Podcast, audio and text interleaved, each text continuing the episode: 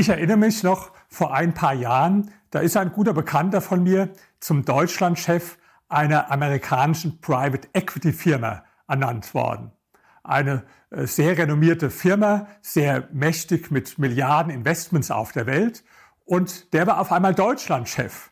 Und wir alle haben uns ein bisschen gewundert, weil, naja, der war jetzt nicht schlecht, aber so als absoluter Überflieger ist der uns bisher nicht aufgefallen. Und wissen Sie, warum der den Job auch bekommen hat? Weil der perfekt Englisch konnte. Der hatte eine Zeit lang in den USA gelebt und er hat einfach perfekt Englisch gekonnt. Und die anderen Bewerber, ja, der eine besser, der andere schlechter, manche nur so etwas Radebrechen. Und dann können Sie sich vorstellen, mit wem die Amerikaner lieber zusammengearbeitet haben. Mit dem, der perfekt Englisch gesprochen hat. Und meine Empfehlung an Sie, egal ob Sie in Deutschland leben, in China leben, in Vietnam oder auch in Frankreich, Sie müssen Ihre Englischkenntnisse verbessern. Ohne geht's heute einfach nicht mehr. Sie werden definitiv keinen durchschlagenden Erfolg haben, wenn Sie nicht wirklich gut Englisch sprechen. Ich sage das als jemand, dem Fremdsprachen schwer fallen. Ich hatte in der Schule Leistungskurs Mathematik, Biologie, Wahlpflichtfach Physik. Deutsch war ich auch sehr gut, aber Fremdsprachen. In Französisch, das war mein schlechtestes Fach. Später an der Uni musste ich Latein nachlernen. Furchtbare Erinnerungen habe auch alles davon vergessen. In Englisch war ich ganz gut, aber auch nicht sehr gut. Und vor allen Dingen, ich war nie längere Zeit als Austauschschüler oder während des Studiums in einem englisch sprechenden Land. Äh, das ist natürlich ein großer Vorteil für denjenigen, der da war. Ich war das nicht. Ich habe mir mein Schulenglisch angeeignet und habe das dann später im Leben immer weiter verbessert.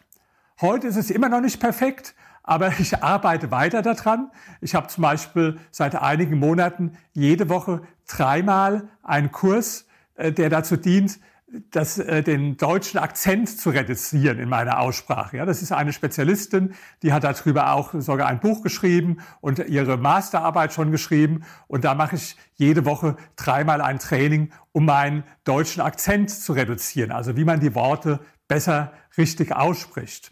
So habe ich immer daran gearbeitet und werde das auch weiter tun. Warum? Weil heute bin ich ja weltweit unterwegs mit meinen Vorträgen. Ich halte Vorträge in China. Ich bin jetzt demnächst eingeladen, nach Vietnam Vorträge zu halten. Natürlich in den Vereinigten Staaten, in Großbritannien. Ich habe jetzt Einladungen aus Spanien, aus Italien. Ich gebe fast äh, jede Woche mehrere Interviews auf Zoom in Englisch, ja. Und dafür musste ich natürlich meine Englischkenntnisse verbessern. Jetzt habe ich auch ein paar Freunde, die sind sehr, sehr erfolgreich und die sprechen kaum Englisch. Das sind so Ältere, die sind schon über 70 Jahre alt, sind sogar äh, zwei Milliardäre darunter, die wirklich kaum Englisch sprechen. Die sind trotzdem erfolgreich geworden. Aber hallo, das war früher. Heute ist es wirklich anders, ja. Sie werden heute einfach nicht mehr ernst genommen, wenn sie nicht vernünftig Englisch sprechen. Und sie müssen nicht perfekt sprechen, ja, aber sie müssen sich jede Woche, jeden Monat ein Stückchen verbessern. Und die Schwierigkeit ist, wenn Sie einmal ein bestimmtes Level erreicht haben, so dass andere Leute verstehen, was Sie sagen wollen und dass Sie andere Menschen verstehen, dann bleiben die allermeisten Leute stehen auf demselben Level.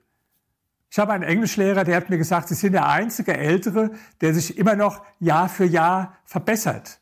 Und das sollte auch Ihr Anspruch sein. Äh, Sie haben immer riesige Vorteile. Ich habe jetzt gerade die Biografie gelesen über Jack Ma. Jack Ma ist der Gründer von Alibaba, der reichste Mann Chinas. Ja, für den war das auch wichtig, das Englisch. Damals hat kaum jemand Englisch gesprochen in China, wo er angefangen hat. Er hat sich Englisch von Touristen beibringen lassen. Den hat er angeboten, äh, er zeigte ihnen irgendwo seine Stadt und die Sehenswürdigkeiten und dafür bringen sie ihm Englisch bei. Und einmal hatte er ein sehr nettes Paar kennengelernt, die waren aus Australien und dann ist er mit denen nach Australien gefahren und hat da auch noch sein Englisch verbessert. Ja, und später ist er im äh, Silicon Valley. Das hätte er ja gar nicht machen können, wenn er so wenig Englisch gesprochen hätte wie damals die meisten Chinesen. Und er hat also von Anfang an international gedacht, global gedacht.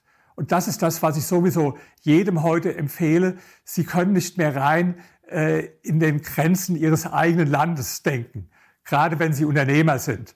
Ich mache das auch heute. Ja. Meine Bücher werden nicht nur in deutscher Sprache veröffentlicht, in ganz vielen Sprachen. Mein Buch Setze dir größere Ziele zum Beispiel, das äh, heißt in Englisch Dare to be different and grow rich, ist jetzt schon in elf verschiedenen Sprachen veröffentlicht worden. Also ich denke global, international und da gehört es einfach dazu, dass man Englisch spricht. Also auch wenn das nicht Ihre Stärke ist mit den Fremdsprachen, so wie bei mir, tun Sie jeden Tag etwas dafür, dass Sie wirklich Fortschritte machen in dem Bereich. Anders werden Sie immer ein bestimmtes Limit haben für Ihren Erfolg im Leben.